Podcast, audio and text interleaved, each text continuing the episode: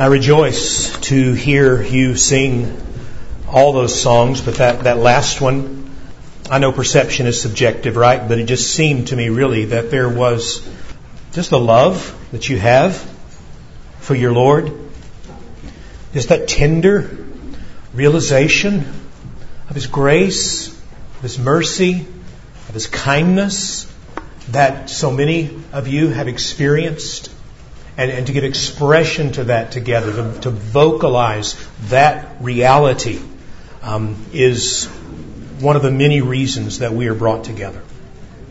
And to, to, to not, don't, don't rush past that. Don't rush past the reality of Christ's nearness when His people assemble. When we come together in obedience to His Word, to hear His Word, to sing His Word, to read His Word, to pray His Word, all of these are His graciously feeding us, strengthening us. And, and so let your soul rest in those truths that you've sung this morning. You're, you need this. Right? You need this. Wherever you are in life right now, you, you need this. Ephesians chapter 4 is where we'll be this morning. If you would turn there, Ephesians chapter 4. I'm going to read beginning in verse 1, but we're really going to focus on 11 through 16, at least for the first part of this message. We're in this little series on who we are, why it matters, and um, we want to address this today. So, Lord, thank you already for the gospel word that we have heard, seen, sung, and Lord, I trust are relying upon as our one hope. So meet with us now as we open your word together for the good of your saints. We pray in Jesus. Amen. Ephesians chapter 4 verse 1, Paul writes, I therefore, a prisoner for the Lord, urge you to walk in a manner worthy of the calling to which you have been called, with all humility and gentleness, with patience, bearing with one another in love, eager to maintain the unity of the Spirit in the bond of peace. There is one body and one Spirit, just as you were called to one hope that belongs to your call, one Lord, one faith, one baptism, one God and Father of all, who is over all and through all and in all. But grace was given to each one of us according to the measure of Christ's gift. Now pick up verse 11.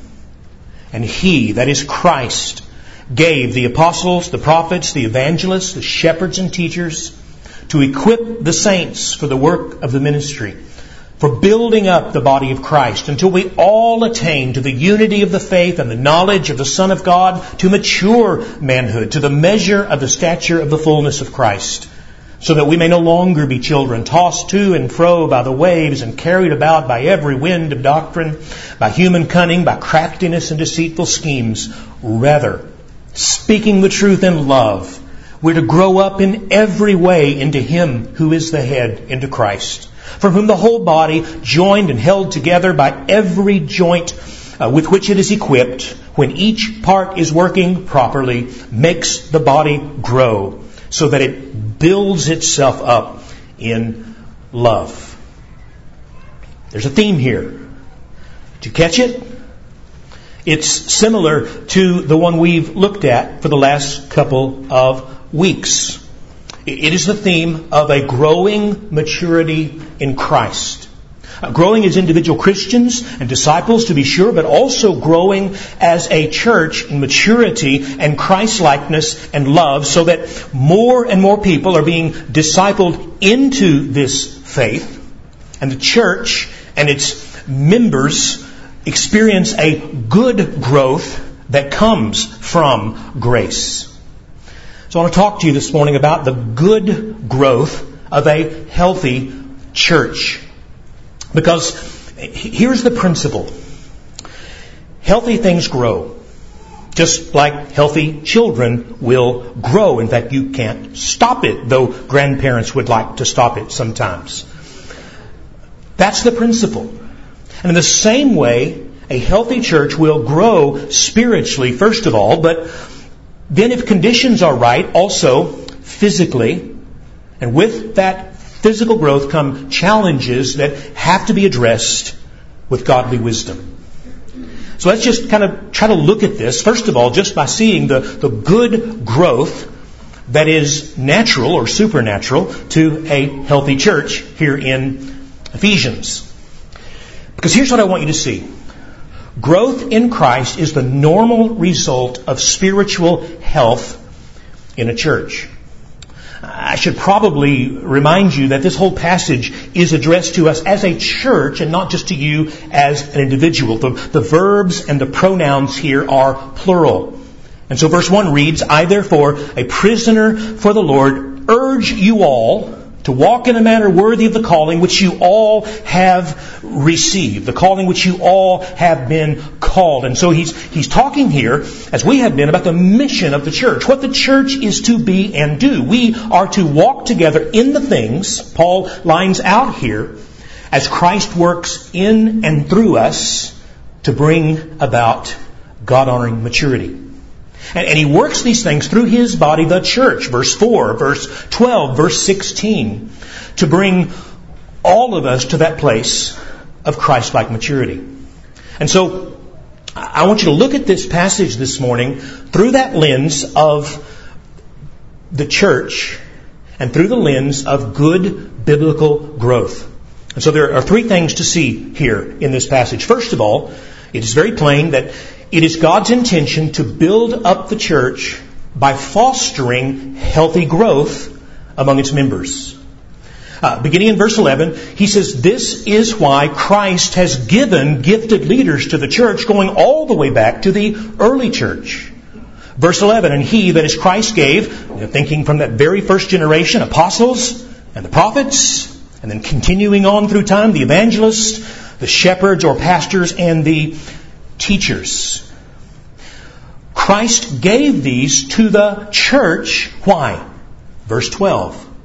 To equip the saints for the work of the ministry, for building up the body of Christ until we all attain to the unity of the faith and the knowledge of the Son of God, to mature manhood measured by the stature of the fullness of Christ. Now, do, do you see the growth statement here?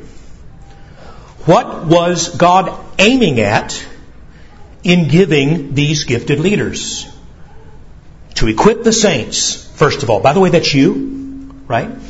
To equip you, to prepare you, and to train you, yes, but for what end? What is the end goal of that equipping? Second, for building up the body of Christ. Verse 12. Until we all attain to the unity of Christ-like maturity that glorifies God. And so in a healthy church with healthy leaders, spiritual growth will be happening among its members. And then through those healthy members, as they grow spiritually, the whole body, the church itself, will be built up. Well, that's growth. A, a spiritually healthy church will produce healthy members, and where there are spiritually healthy members, you will see spiritual growth taking place, and then often along with that, physical or numerical growth as well depending on a lot of factors. And so quickly, just looking at this passage, think with me, what are some of the markers of a spiritually healthy church? He gives us three. We could see more, but he gives three. First, he says the unity of the faith. What is the one thing that has the power to unite us? It is our one faith in Christ. Right? And by that we mean a, a, clear gospel faith of grace alone through faith in Christ alone for the glory of God alone. This, that's what we're going to see over and over again in our study of Galatians. That core. Nothing else can do it. And the point is that the more we grow up into the faith, and press into it and understand it and love it and rest fully in it, the more we do that, the greater our unity will be. That's why the first value we looked at last week is truth that transforms lives. Because it starts there. That's the foundation. It's also why we have a confession of faith. You, you ought to look at our confession of faith from times. It sort of states what we believe. Because what we believe, church, matters. Our commitment to that core of truth is what unites us. Second, he mentions a growing experience and knowledge of Christ that grows out of this truth. Verse 13, until we all attain to the unity of the faith and of the knowledge of the Son of God to mature manhood. The knowledge of the Son of God is what the truth brings us into. And notice, not just knowledge about Him so that you're able to win at trivia, but knowledge of Him. That is really knowing Him. It's epignosis, which speaks of that experiential knowledge, the kind of knowledge that you have with a dear friend, the kind of knowledge that you ought to have with a spouse, not the kind of knowledge uh, you have about the news. So this is personal. This is walking with Him. As Paul says in Philippians 3 verse 10, that I may know Him, same word, and the power of His resurrection, and may share His sufferings, becoming like Him in His death. So there is this growing depth of fellowship with Christ, learning to walk with Him together. Leading third to, he says, a growing maturity in Christ. To mature manhood, and we can translate that simply as adulthood, fully grown up, to the measure of the stature of the fullness of Christ. So the more you know Christ and walk with Christ, the more like Christ you will become. And the more you become like Him, and the more I become like Him, and we together in this church become like Him, the greater stability that brings to our life and brings to our church, right? I mean, look at the very next verse. Maturity like Christ, verse 14, so that we may no longer be children. Tossed to and fro by the waves and carried about by every wind of doctrine, by human cunning, by craftiness and deceitful scheming. Children, as you know and can hear, are uh, inherently unstable. Right? They flitter from this to that. Ever, ever butterfly that floats by their nose, you know, especially the younger they are, uh, they don't, they're not stable. They want to be this, they want to be that. They think they're a dragon. They think they're whatever. It's just, that's who children are. They, they can be easily fooled. It's why you parents are so protective. Someone offering them candy, help, help me find a puppy. Kids, don't ever do that. Go back to mom and say, help this person and let mom make that decision. Why? We do that because children are inherently unstable. They're foolable. And by the way, so are immature adults, which is one of the great tragedies of our present culture.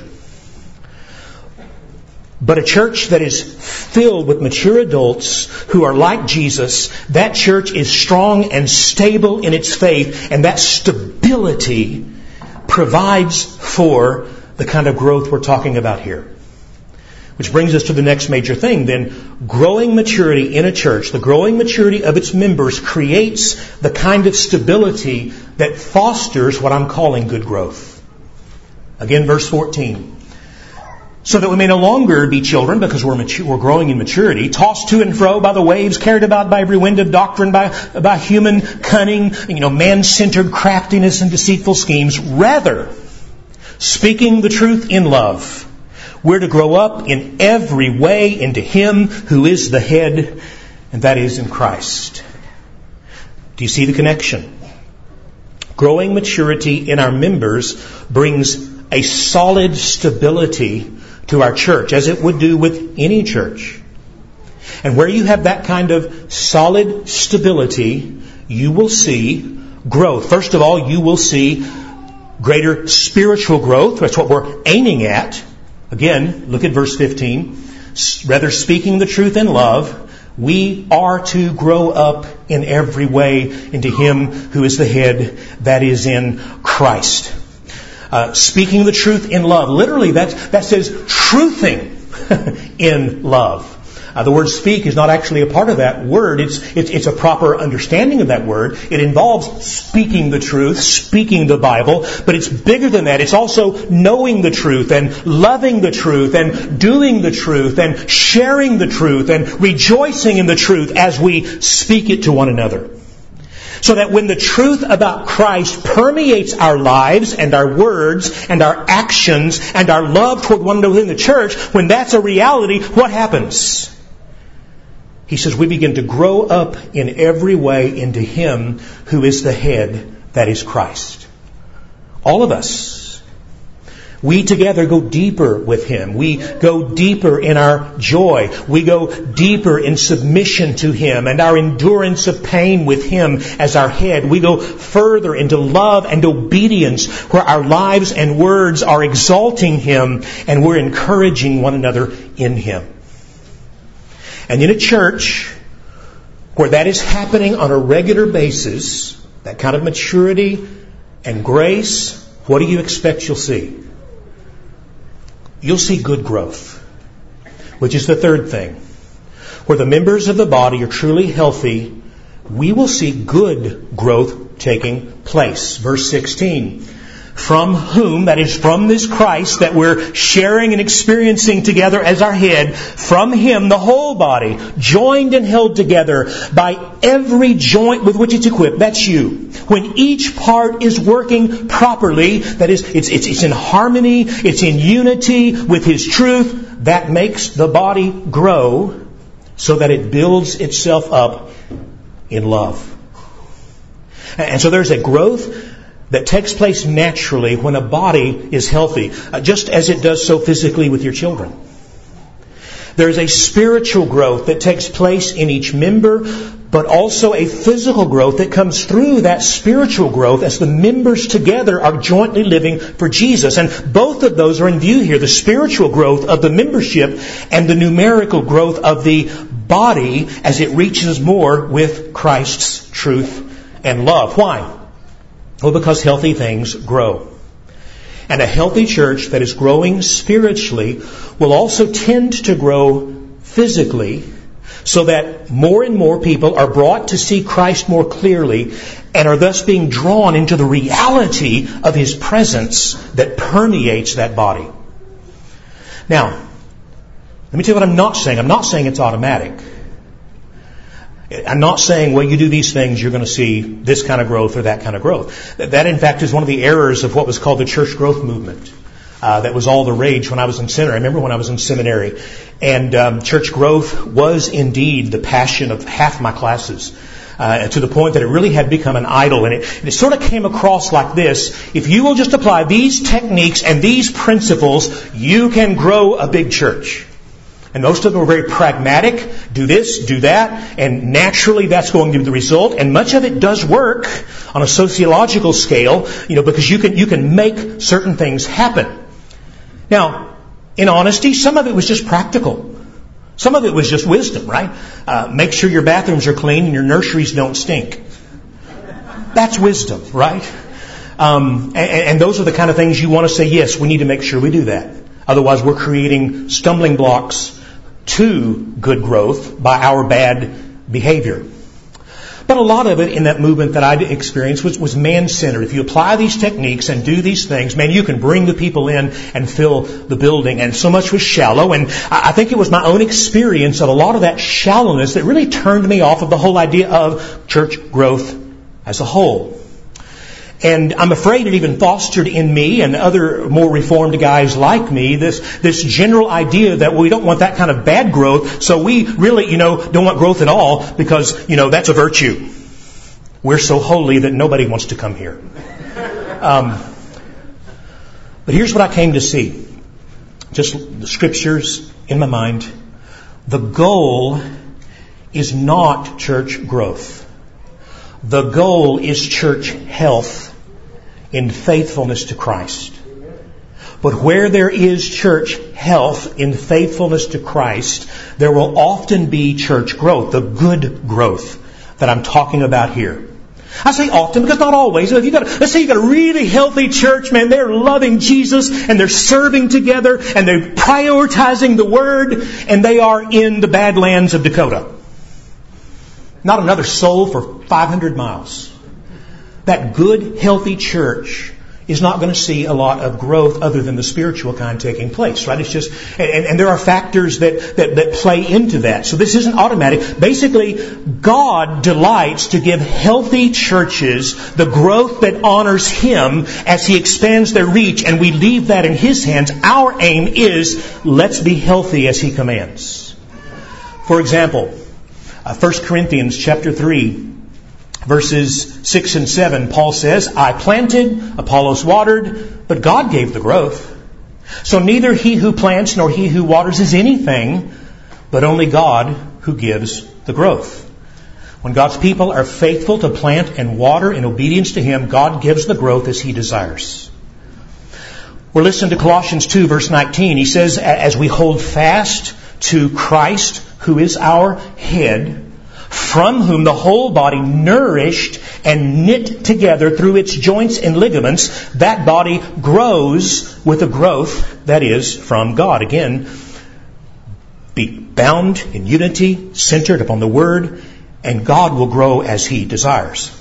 One more, Ephesians chapter 2 talks about how the gospel came to us Gentiles, and it says to us Gentiles, so then you're no longer strangers and aliens, but you're fellow citizens with the saints and members of the household of God, built on the foundation of the apostles and the prophets. There's that foundation of truth. Christ himself being the cornerstone, in whom the whole structure being joined together grows into a holy temple in the Lord in Him you are being built up together into a dwelling place for God by the Holy Spirit. Again, God gives the growth, spiritual growth, built on the foundation of Christ that expands outwardly so more and more people are brought in to this reality of Christ's presence. That's the good growth we're talking about. Which brings us to the second point I want to make as we think about this good growth, and that is to understand that God given growth is good, but with it come changes and challenges to the church.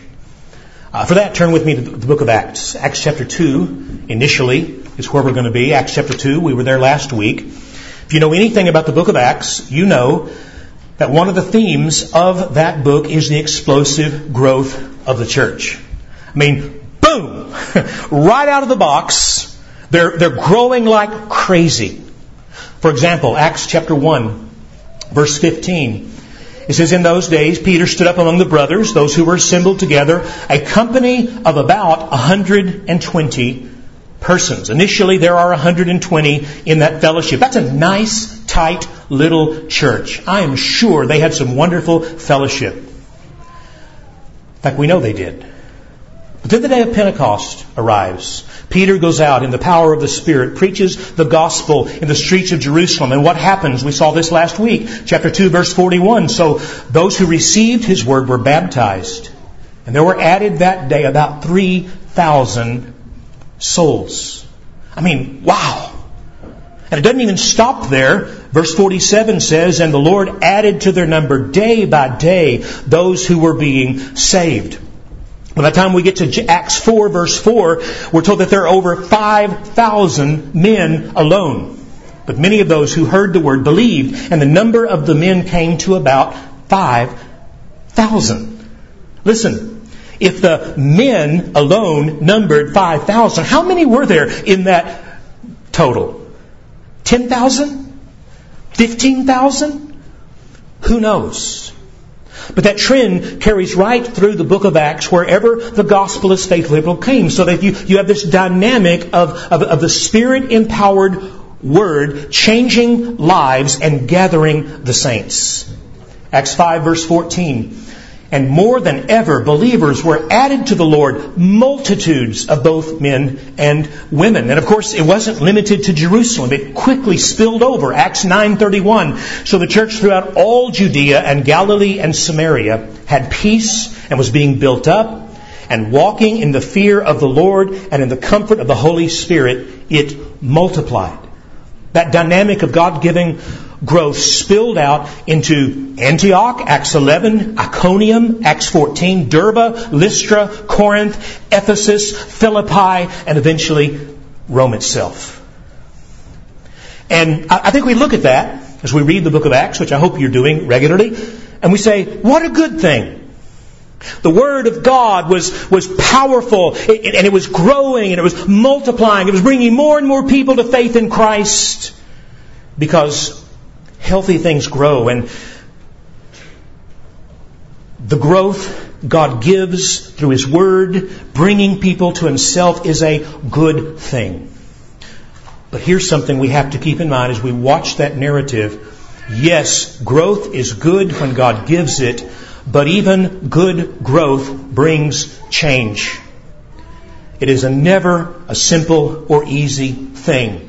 Growth, even good growth, done by focusing on biblical health brings challenges and even pain to the body that is growing. Remember when I was a kid, I had a growth spurt in junior high and I really shot up. For a while we thought I was going to be really tall. I don't know what happened. Right? But but but I mean I was I was I was in that you know one percentile way up there you know with uh, uh, taller than everybody. Uh, uh, you know I wasn't, it was never Tony Caranda, but uh, for junior high kids. And something strange really happened when I hit that growth spurt like that. There were days I could hardly walk. The rapid growth, I was told, was stretching my tendons. And it was painful. I remember thinking, what on earth is wrong with my body? And my mom, who was a nurse, said, oh, it's, it's no big deal. It's just growing pains. Thanks, mom. Even good growth brings growing pains. That was certainly true in the, in the church in Acts. I mean, can, can you imagine? What must it have been like to go from 120 to over 3,000 in one day and then 5,000 a few weeks later? As a pastor, I look at that and I say, God bless those apostles. It must have been chaos at times. How do you manage that? There were only 12 apostles at first leading all this. Imagine trying to find places for all those new Christians to meet and worship and be discipled. Don't, don't you know that was messy? It had to be. I mean, imagine that. Acts 2 verse 46 says, day to day, attending the temple together, breaking bread in their homes, they received their food with glad and generous hearts, praising God and having favor with all the people. I mean, just thinking about that practically. Somebody had to organize this thing. And there were no street maps. You didn't just give them a, you know, a, a, a Xerox map and say, go to this house. There were no watches, so you said at, you know, 4.30. There were no cell phones. How do you do that? You know, you're talking to a new convert and you, you want to get him plugged in for worship and discipleship. And you say, listen, first of all, we're all going to be down at the temple uh, this, this Sunday uh, at sunrise. So just show up and you'll see the crowd. But then, hey, guy, where do you live? Oh, oh, okay, you're on that side of town. Do you know Jason of Caesarea? Oh, no? Okay, that didn't help. Um, how about the fish market? Surely you know where the fish market is. Okay. Go to the fish market, go east five blocks, turn right by the red door, three more houses to the left, and there'll be some people meeting there at sunrise, sunset. And, and they'll start telling you what it means to walk with Jesus. And I just imagine there must have been thousands of conversations like that. So, so, that in addition to facing persecution, visiting the sick, helping the broken, caring for the widows, they had to do all this. And that's why John Piper calls this a time of apostolic joy and groaning. Joy over the good things God was doing, but groaning under the weight of the challenge this growth was bringing. I mean, it was good growth. But even good growth brings challenges and changings. It can be unsettling. It can disrupt your comfort. For example, Acts 6, verse 1. You know this scene. It says, Now, in these days, when the number of disciples were increasing, a complaint by the Hellenists, that is the Greek speaking Jews, arose against the Hebrew speaking Jews because their widows were being neglected in the daily distribution of food. What is that? That's growing pains.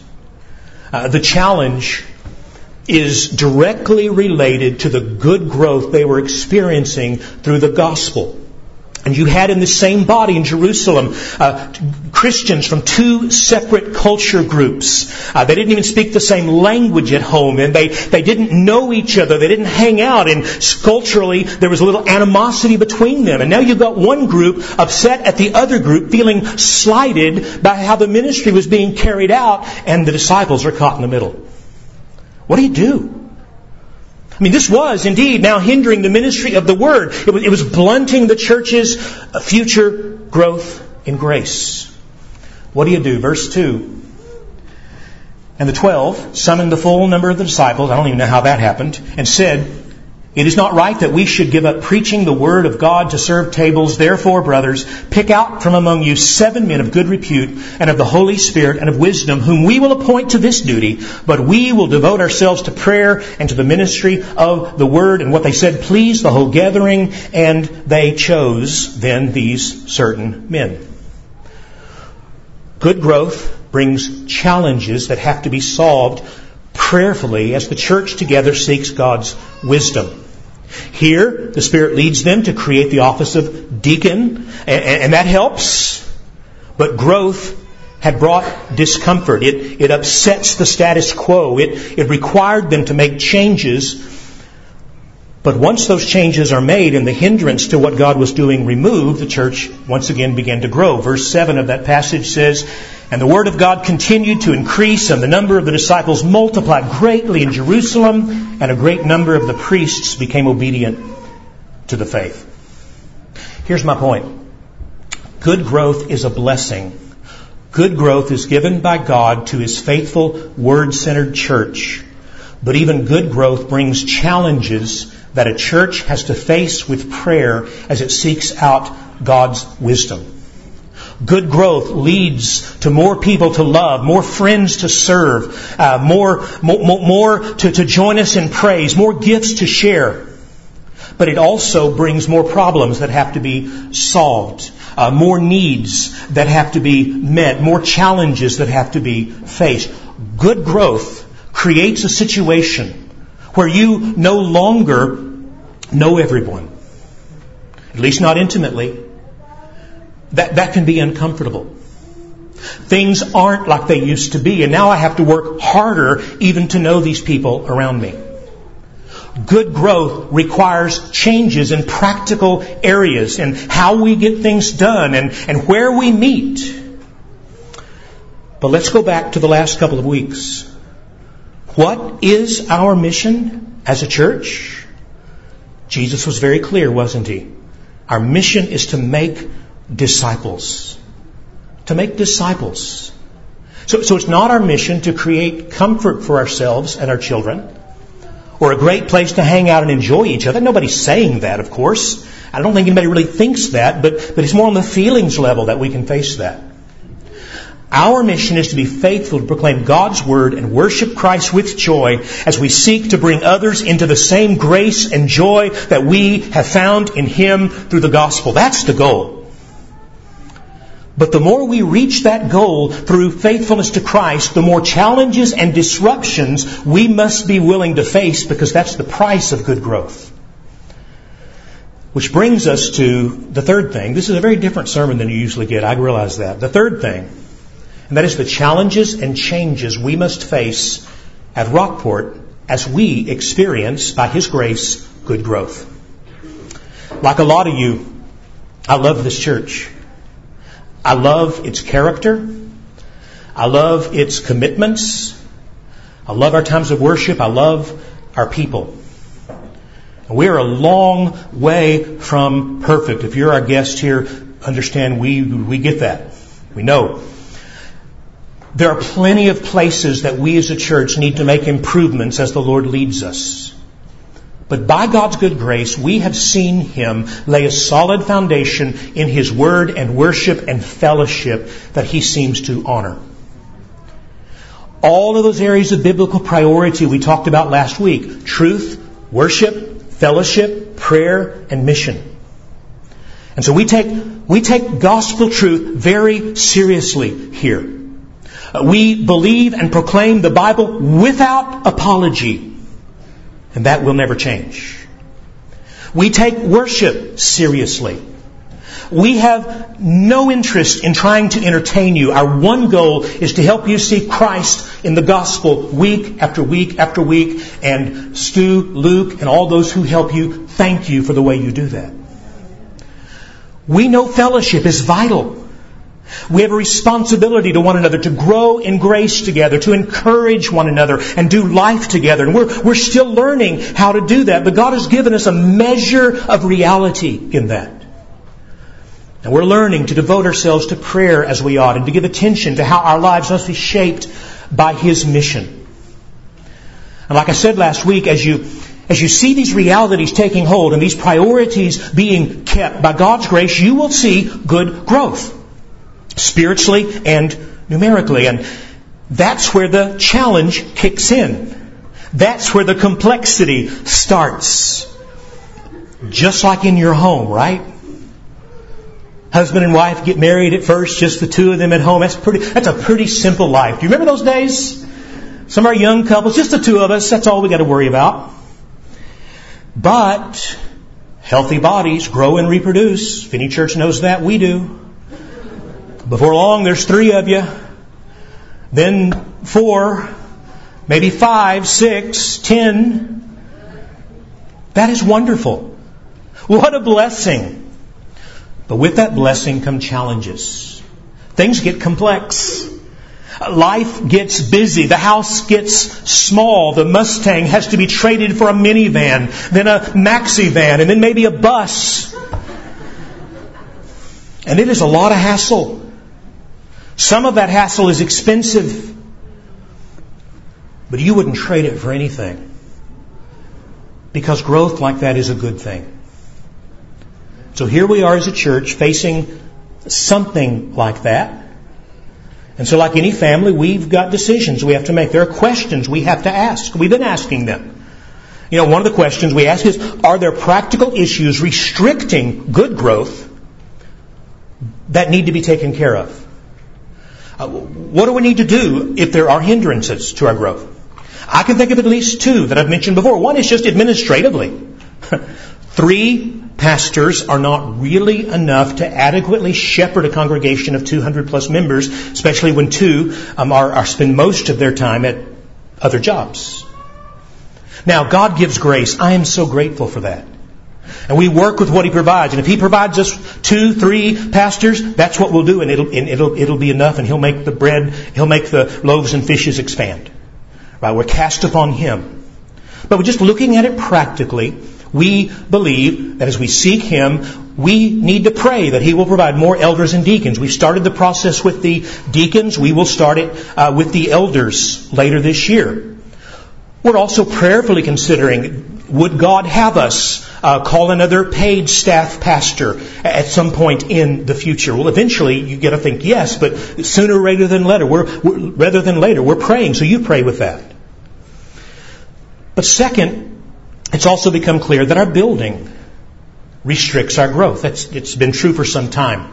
Now, we are not growing exponentially like they did in Acts. We couldn't handle that. But here's what's happened over the years, especially the last 10 to 15 years as we have grown. In fact, I remember looking out of this congregation when there were 65 to 70 people here. Now, that's 30 years ago. And then 90. And then thinking 120 on a Sunday, that's a big group. And then 150 and then 200 regularly. It was, it was, a, it was, a, it was a progressive, slow growth that took place over years. But more recently, this is what has happened. Let's say the last six or seven years we began to hit the ceiling of this building. Uh, even after we expanded things this way. Some of you remember we did that. And we began to hit the ceiling.